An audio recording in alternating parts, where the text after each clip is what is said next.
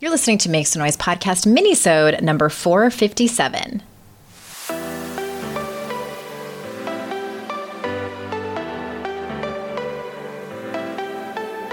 Welcome to Make Some Noise podcast, your guide for strategies, tools, and insight to empower yourself. I'm your host, Andrea Owen, global speaker, entrepreneur, life coach since 2007, and author of three books that have been translated into 18 languages and are available in 22 countries.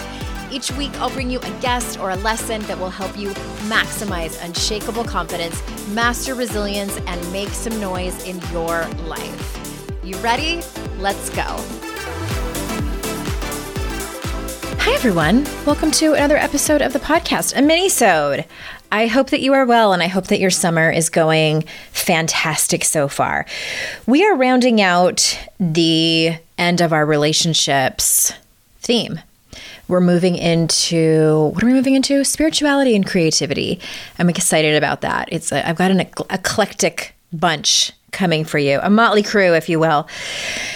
But as we're closing out relationships, I wanted to dive in a little bit around something that I've mentioned on the podcast probably many, many times, partly because this particular work has helped me so much in my personal life, in my relationship, my relationship with my husband, I should say. And because I just admire uh, John Gottman's work so much, John and Julie Gottman his wife. I think it's brilliant. He has decades of experience, and he is the person who is is uh, I guess he's kind of famous for this. He is able to, you know, by watching an interaction with a couple. I believe he watches an interaction that is a topic that the couple uh, kind of goes around and around about, like you know, the one thing that you just snag and you keep you can't come to a conclusion about you find yourself arguing about um, he watches that interaction and how the couple talks to each other and how they behave towards each other and their body language and things like that. And he can predict whether the relationship will work or not. And so to simplify what he actually looks for a long time ago, he created what he calls the four horsemen of the apocalypse. And they are criticism, contempt, defensiveness, and stonewalling. And so I am going to summarize an article that I found on Gottman.com. This is by a brilliant human being named Ellie Lastisa. I hope I'm pronouncing her name correctly. Is it Lisitsa? I think it's Lisitsa. My apologies, Ellie, if you're listening to this and I pronounced your name incorrectly. I'm going to link to this particular article as well as another one that she links to where they talk about the antidotes for the four horsemen. It's not just like, here's the problem, good luck with life, which you know I can't stand. It's here's the problem and here's the antidotes. Here's how here's how to fix it. So let's start with criticism. It's interesting the way that she explains it in here is a little bit different than what I thought criticism was, what I thought he was referring to criticism was.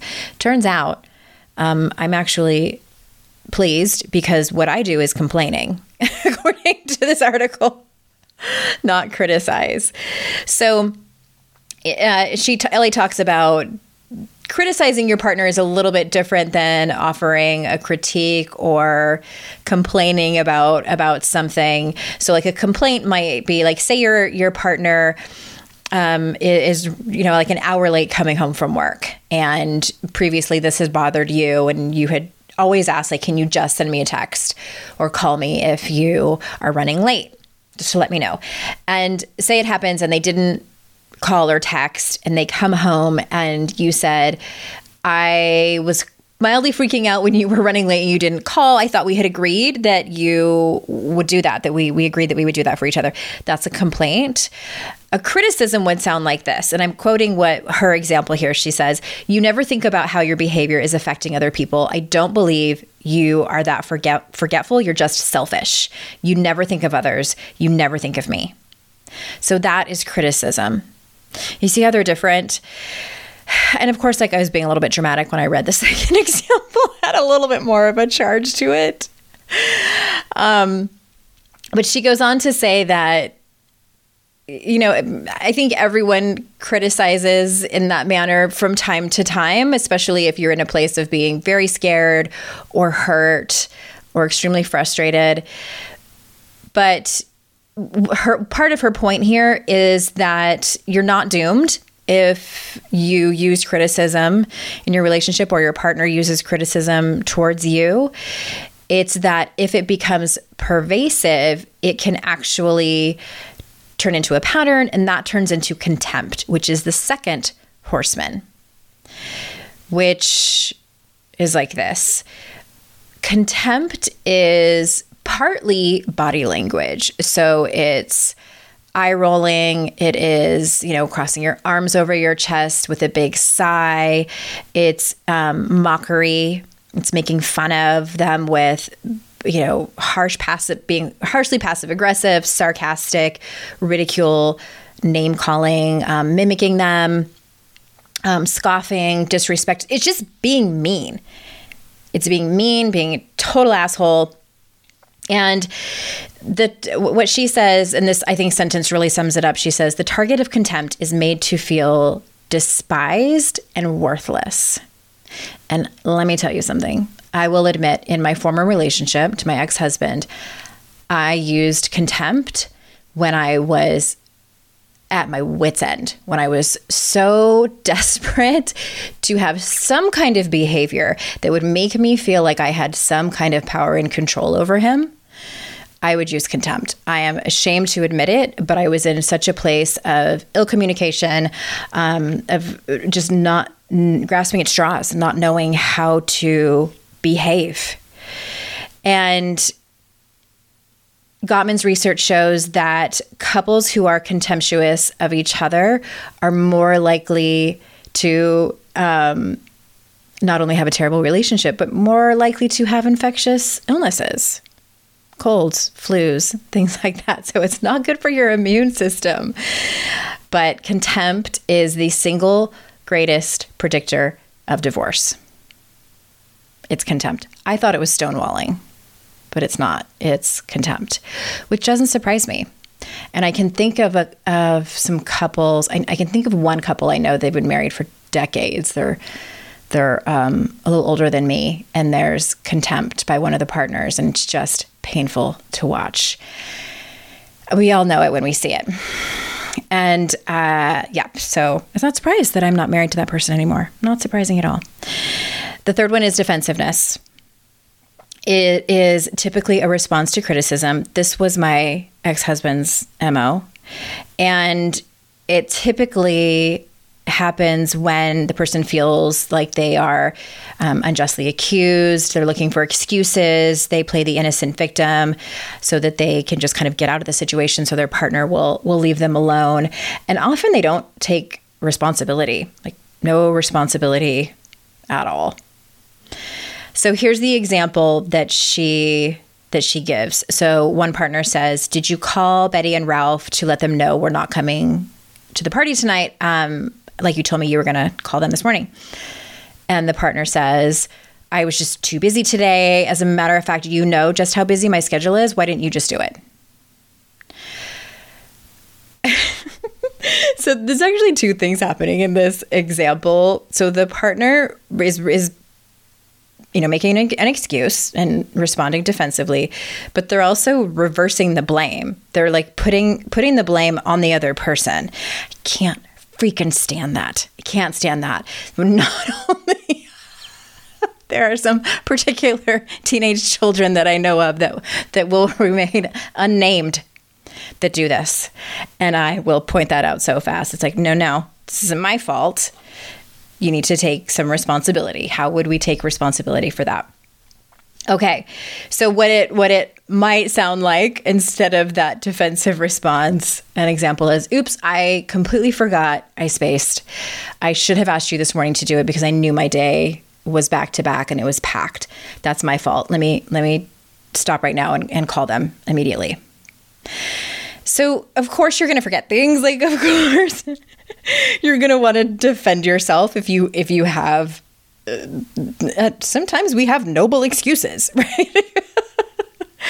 but um, when we are putting the blame on the other person, when we're constantly coming up with, with excuses, when we are almost like telling the other person what they want to hear, that can get involved too. It just it doesn't work. So Ellie says defensiveness will not only escalate the conflict if the critical spouse or partner does not back down or apologize.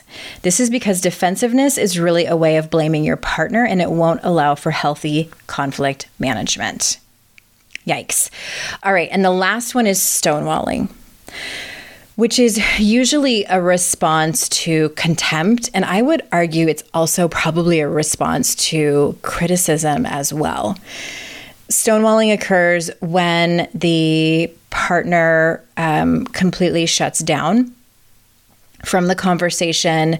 They will either stop responding to their partner, they will walk away, they will um, get in the car and drive off, leave the room, um, rather than talking it out. And you know they turn away from their partner instead of turning towards.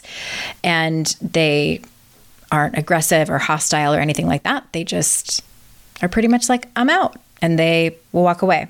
So gottman talks about something called physiologically flooded which is so fascinating to me. And i've mentioned it a, a few times here on the podcast. It's it's when you are in a whether it's an uncomfortable conversation or a heated argument or a full on like screaming match when your heart rate gets above i believe it's like 100 or something it's not extraordinarily high. But um, the flooding means that the blood is rushing away to our vital organs muscles and away from our brain especially the part of our brain that is responsible for logical thinking, for speech, etc. And this is why when we are in a confrontation or something like that, like maybe at work or something, an hour later we think of all the best comebacks, all of the best responses to say that are smart and witty and all of the things that we wish we would have thought of. The reason is that we couldn't do it when we were in the moment because of um, psychological flooding excuse me, physiological flooding.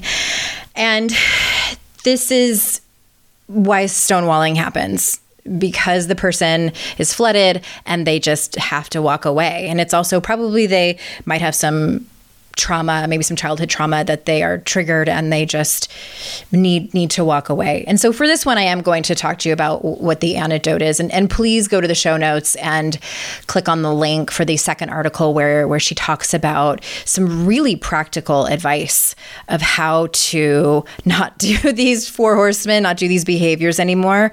Um, but the one about stonewalling is to if you are the stonewaller is to articulate it and say, I am too angry or I am too overwhelmed or whatever it is that you're feeling to continue to have this conversation. I love you and I want to continue this. I just cannot do it right in this moment. I'm going to take fill in the blank however long you need. I'm going to take 30 minutes and we'll come back to it. Or can we come back to it later on tonight? The, the key really is to have enough respect for your partner and for your relationship to come back to the conversation. This is not an out for you to just not be able to return. And when you are calm, when you have gathered your thoughts, if you have to make bullet points, if you have to write out a script, if you have to meditate, whatever it is that you need to do, then you can go back and, and have the conversation when you're in a place to do so. So I hope that was helpful. The little explanation because I mention it all the time. And, and if you don't know now, you know. And again, the link to both the article that I was summarizing as well as the antidotes are going to be in the show notes. I'm also going to put a link for, there is a link on the Gottman website um, about being physiologically flooded, which again, I find so interesting. So interesting. Yay for science. All right, everyone. Thank you so much for listening. Hey, if you are interested in the Daring Way retreat. There is one room left that is a solo room. The rest of the rooms left are going to be in the bunk room. Maybe you love that. Maybe you love to have it feel like summer camp. But shout out again to Jackie at the Orlando airport. I mentioned that in a couple episodes ago. I was buying peanut M&Ms and this woman comes up to me and says, "Are you Andrea Owen?" And I was like, "Yes." And I thought she was at the speaking event that I was just speaking at the audience and I was like, "Oh, you must have been at Think Better Live Better." And she's like, "No, I was at Disney with my family." and she recognized me. She's a podcast listener. And she said she was thinking about signing up for the retreat and she ended up signing up. Yay, Jackie, can't wait to have you. She took the second to last solo room. So I'm just saying, you guys, uh, if you want to come and you want a solo room, it has a queen bed. It's going to be in Asheville, North Carolina in September September, which is gorgeous out there, head over to andreaowen.com slash retreat. And any questions, feel free to reach out to us. All right, everyone, I will see you next week with a brand new episode. And remember, it's our life's journey to make ourselves better humans and our life's responsibility to make the world a better place. Bye for now.